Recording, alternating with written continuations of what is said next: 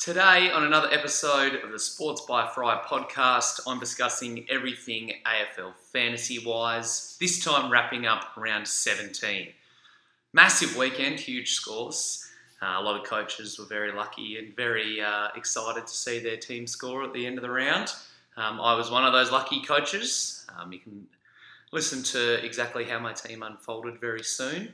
Uh, just a few quick things on Sports by Fry. I am currently writing a Novak Djokovic piece, which will be out by the time you're listening to this podcast. So make sure you check out sportsbyfry.com to read that. A few other exciting uh, pieces in the works this week. I'm going to do my uh, Smokies for the Brownlow, guys that are kind of flying a little bit under the radar. I'll do an update on the AFL free agents as well. That'll probably be out tomorrow maybe Wednesday Australian time. But let me dive into everything AFL fantasy from round 17.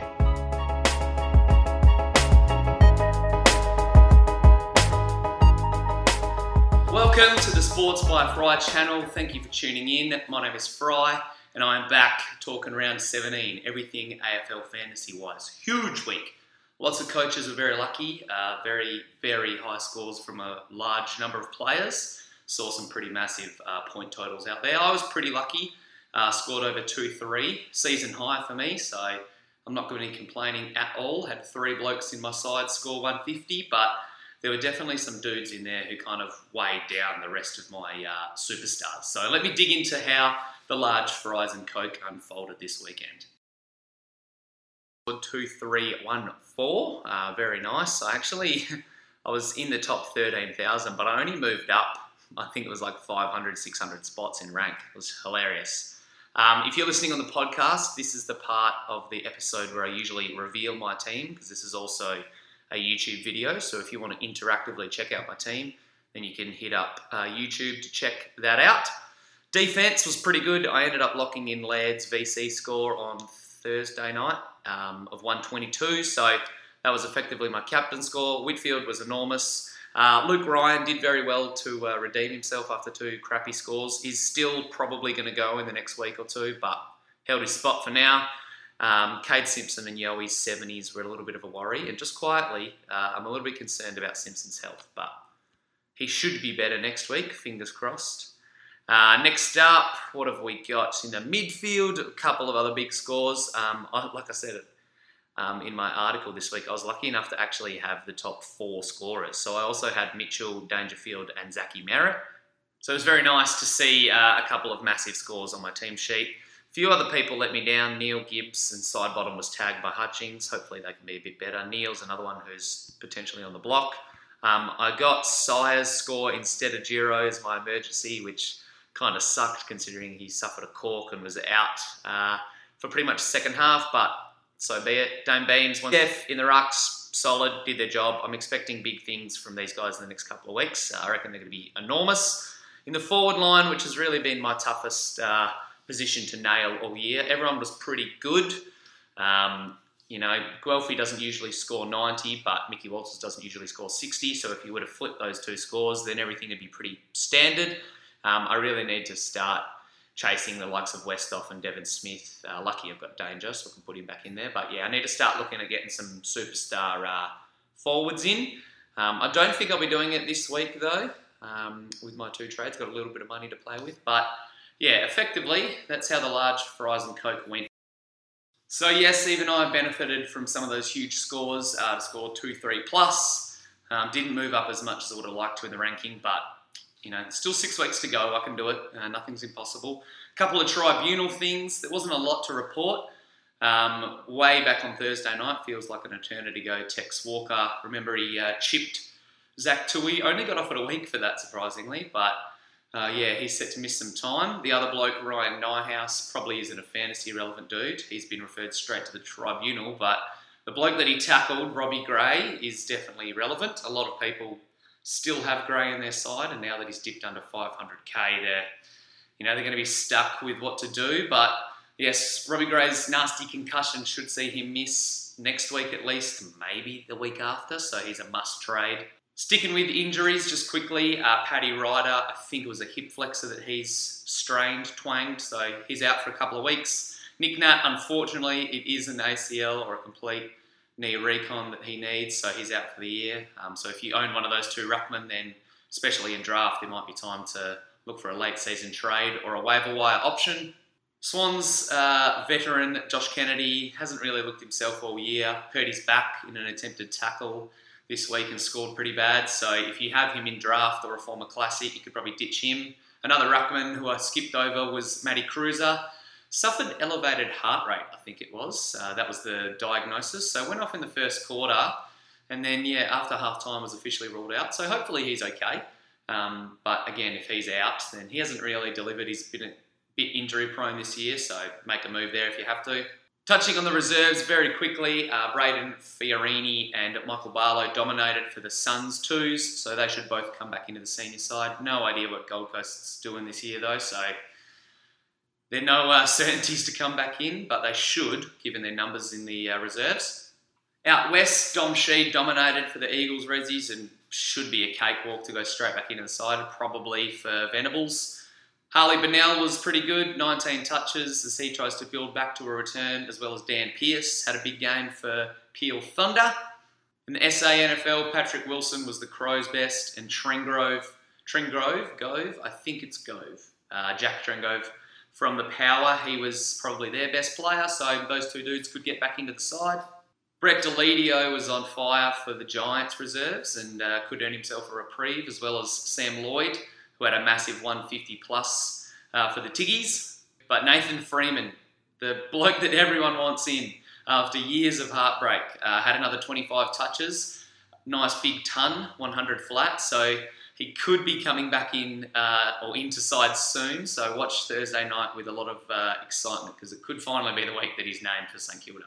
Okay, I'm mixing things up a little bit. Instead of doing plus three and negative three, I'm going to start doing something a little different. Um, I've been keeping a rank of who has been getting plus three, plus two, plus one, etc. each week, um, and who's been getting negative three, two, and one. So I've got a bit of MVP rankings um, that I'll release probably on Thursday around the time Jake and I do our trade video. But I'm mixing it up from now on for the rest of this season at least. I'm going to be doing Fry's favourite five. So the best uh, honour you can get is a plus five for the best score of the weekend. Not necessarily the best score, just the best performance, I should say. So this week, the bloke who got a plus five wasn't necessarily the highest fantasy scorer. And of course, the same can be said for the bad eggs um, in Fry's frustrating five. So negative five again translates to the worst performance of the weekend. So Again, I'll release the updated rankings on Thursday night, but yeah, this will be very interesting to see if anyone uh, moves a little bit over the last six weeks. So, this has already been a big episode, so I don't want to take too much more of your time. Patrick Dangerfield is my plus five. Uh, Tom Mitchell, a little bit unlucky, but Dangerfield deserves it just based on the fact that we really needed a big score from Danger. A lot of people, and some coaches might have even done it this week, were looking at trading him out. Uh, now that he's got new DPP, which I'll talk about um, a little bit later on. Now that he's got DPP as a forward, he offers huge upside. So well done, Paddy. The man who scored six points more than him, Tom Mitchell.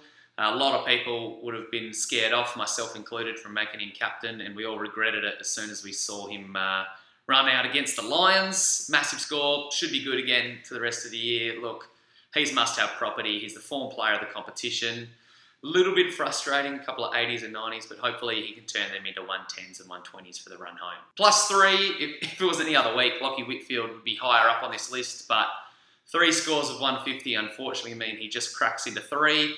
Although he looks like a must-have defender, top six for sure, so if you don't have him, get him in. Plus two, same thing can be said, another huge score, and just quietly, well done, Zach Merrett, because you turned your form around. A lot of people weren't in um, as such, especially after the first half of the year. But six straight tons, whew, well done, Merrett. Lastly, plus one, this could have gone to Jack Redden, but after Macrae's monstrous score against the Demons, uh, look, he looks like a fantasy gun. Um, I wouldn't be trading him in right away. I'll talk a little bit about why later on in the video slash podcast, but yeah, he's going to be must-have property by the end of the year. Star. Frustrating fives in a high scoring week. Uh, a couple of people who scored pretty decently are going to find themselves on the end of some negatives. Uh, no one was more disappointing than Brodie Grundy. A couple of people flagged that the Eagles game could be a bit of a worry for him, but a season low 68, the first time since round one that he's dripped under, dripped, dropped under 100. Uh, Uh, but Grundy will be better against uh, Goldstein next week. Won't be a huge score, but I should expect him to go pretty solid. I reckon he'll get about a 111. Negative four goes to his teammate, Steele Sidebottom, who was uh, shut down by Mark Hutchings. Not a lot else to say, really. He'll be better again next week, uh, much like Grundy. Don't look into it too much, but we need more Steele. Negative three goes to a Sydney Swan, Luke Parker. He's a bit disappointing. We thought that he could be a real 110, 120 player, but he's bounced between 110, 80, and 50. Um, and too many of those scores have been towards the 50 and 80 mark. So for owners, this might be the last straw. I think there's plenty of other value out there, so get rid of him while you can. Negative two this week, like I said, a bit harsh, but considering the high scores around the grounds, Elliot Yeo, we needed more out of arguably the premier defender in fantasy, so 76, especially against Collingwood, will not cut it. Last but not least, again, a little bit unlucky, and I could probably have searched a little bit harder and found someone else, but Josh Kelly, second straight score under 100, and a lot of people would have traded him in two weeks ago thinking he was must have property. Uh, but yeah, Kelly, you need a lift, mate. 88 isn't good enough. Uh, fingers crossed he can return to form next week and yeah, it's not a pattern that he's starting to uh, develop, but yeah, negative one's fair enough for an 88. We need more. Before I dive into more of the numbers from round 17, uh, let me talk a little bit about some of the DPPs. So, round 18 means we got our third and final batch of new dual positioners. There wasn't really a lot to talk about though. Patrick Dangerfield was the obvious one. Um, we debated a lot you know, throughout the season whether he's going to get mid forward status. But finally, apparently, it was a perfect split down the middle. So now he's a forward as well as a midfielder. Huge for uh, coaches that do have him, and of course makes him a big trade target. Probably uh, a lock for a top six forward. So if you don't already have Dangerfield, then he'll very quickly come into your trade plans. Aside from that, there wasn't really a lot else that mattered. There were a few rookies and interesting cash cows that gained an extra position. Guys like Brody Mihocek, Quinton Narkle and Stefan Giro all gained forward status, which is a bonus. Uh, I own two of the three, so most coaches out there would have some form of those three, so that's kind of cool, a handy link maybe. Along with a couple of other dudes, Ed Richards gained midfielder status and Michael Apeness gained a ruck. So probably a few less coaches have those two, but with the exception of those roughly half a dozen guys, there wasn't really a lot to talk about dual positioners. Okie dokie, noteworthy numbers. Jack Macrae still has the highest break even in the comp at 161. Um, so I wouldn't look at getting him in just yet. He'll be right for the picking in a few weeks. Uh, after their bad scores, the players that I've already mentioned as well Brodie Grundy, Steele Sidebottom, and Josh Kelly, all three of them are set to go down a little bit in price. So if you're looking at trading one of them in, wait on because their price will go down. On the rookie front, a pair of defenders, Colin O'Riordan from the Swans and Alex Morgan, a bit surprisingly from the Roos. Uh, they offer the most upside at the moment with very low negative break evens. The three blokes that we've been talking about for a few weeks, Brayden Sier, Quinton Narkle, and Brad Lynch um, from the Dogs, are also fine options. I'd be a little bit uh, cautious about trading in Sier if you don't have him already because with his corked quad, he might miss a little bit of time. But yeah, those five dudes that I mentioned, all good value. When it comes to form, though, no one is better than Tom Mitchell right now. He's a shade under 150 in his last three weeks, but he's an absolute gun. Get him into your side. His score is a little bit boosted by that huge 190, but doesn't matter. He's good for 140 any week, so I would be getting him in if you don't have him for some stupid reason. Second on the list, Andrew Gaff. You could almost say Mitchell's 1A and Gaff's 1B. Doesn't look like no matter who the Eagles are playing, Gaff's going to find trouble scoring. A lot of negatives in there. Let me try and reword that. Gaff's going to score no matter who they're playing, so get him in. Zach Merrett deserves a shout out, but if you're looking for an option in another line, you could probably look for Brayshaw in defence. He's in my trade plans in the next few weeks and is could be the number one defender by the time the season's done and dusted. In the rucks, Maximus Gawn. Um, now that Grundy's had a little bit of a, a blimp I think Gawn is the form ruckman at the moment, and another favouring fixture should see another big score this week. And finally, in the forward line, again, 1A, 1B, almost you could go Westhoff or Devon Smith. But I think Devon Smith, just on form and numbers, is a little bit ahead. But if I was picking, I'd just go for Westhoff. Quickfire trades, um, like I've talked about, Mitchell and Gaff, if you don't have them, you need to get them in, but there's plenty of value to be had, especially in the midfield this week. Uh, you could look at trading in Matty Crouch, who's priced at around 670 from memory. Um, he's played his way back into some form, but even cheaper still, under 600k mark, you could trade in Rory Sloane, who, after signing for five years, might just play awesome to end the season now that the contract's not weighing on his mind not out of the question. Dustin Martin is another one. Couple of big scores, 114 against the Crows, and then from memory, a 91 last week against the Giants. Um, makes him an option. And Luke Shuey from the Eagles, priced at about 550 grand, is probably going to be the most traded in player this week. Uh, doesn't seem like anyone's going to slow down the Eagles mids, and the Bulldogs won't be doing it this week. So you could look at trading in one of those guys. Again, from the rookie front, those five dudes who I've already mentioned are probably your go-tos. I still rate Sier just over Narkle slightly, um, but of course, if one of them's named and one of them's not, and one of them's dropped, etc., that changes things. Um, and I have O'Riordan ranked just over Alex Morgan in defence. So if you're looking at trading in rookie and making money, you could definitely look at one of those five dudes.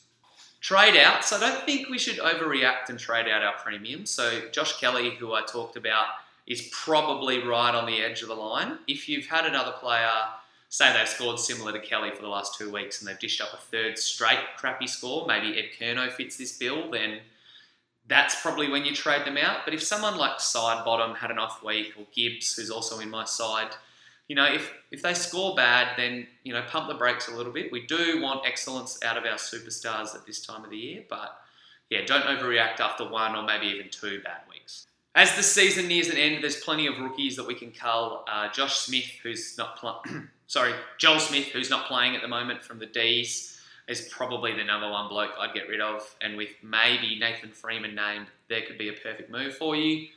Otherwise, it's probably time for a lot of coaches where you're getting rid of that last player on your field. So Fritsch might be time for him to go. Another 77 on the weekend. Uh, Day, similar boat. Both of them have scored really well and have been great cash cows, but you know, it's time to go. You've done your job. Thank you, boys. But we need an Uber premium in that spot. And Matty Guelfi is probably the last bloke who a lot of people might have on his field with that handy DPP. So, yeah, trade out those rookies and get a star in. Just quickly looking ahead to next week, um, I've got a couple of interesting moves in the works. Now, when I released my article and was talking about on Twitter, I was planning on going Lachie Neale down to maybe Dusty to try and make some money um, as well as doing another downgrade, or even Shuey, doing another downgrade with Rice down to O'Riordan. But I think that Rice O'Riordan move might stay the same, or I might even get rid of Lachie Neale to try and bring in a big dog like Andrew Gaff. So those are what my trades are looking like at the moment. Team selection will probably dictate a bit, and I might even bring in Nate Freeman if he's named uh, for my last or one of my bench spots. But that is another round wrapped up. Thank you for tuning in. If you're watching on YouTube, Make sure that you subscribe to the channel, give a thumbs up. Feel free to leave any comments or questions that you have. The same can be said with uh, Twitter. You can hit me up at Sports by Fry or also find me at Alex Fry underscore six. I'm pretty sure that's my Twitter handle. If you can't find me, then check out the Sports by Fry one. That's an easy place to find me. Also, if you're listening on the podcast, feel free to leave a rating and review to bump us up the rankings. Um, but otherwise, good luck in round 18. Thanks for tuning in. Until next time, peace.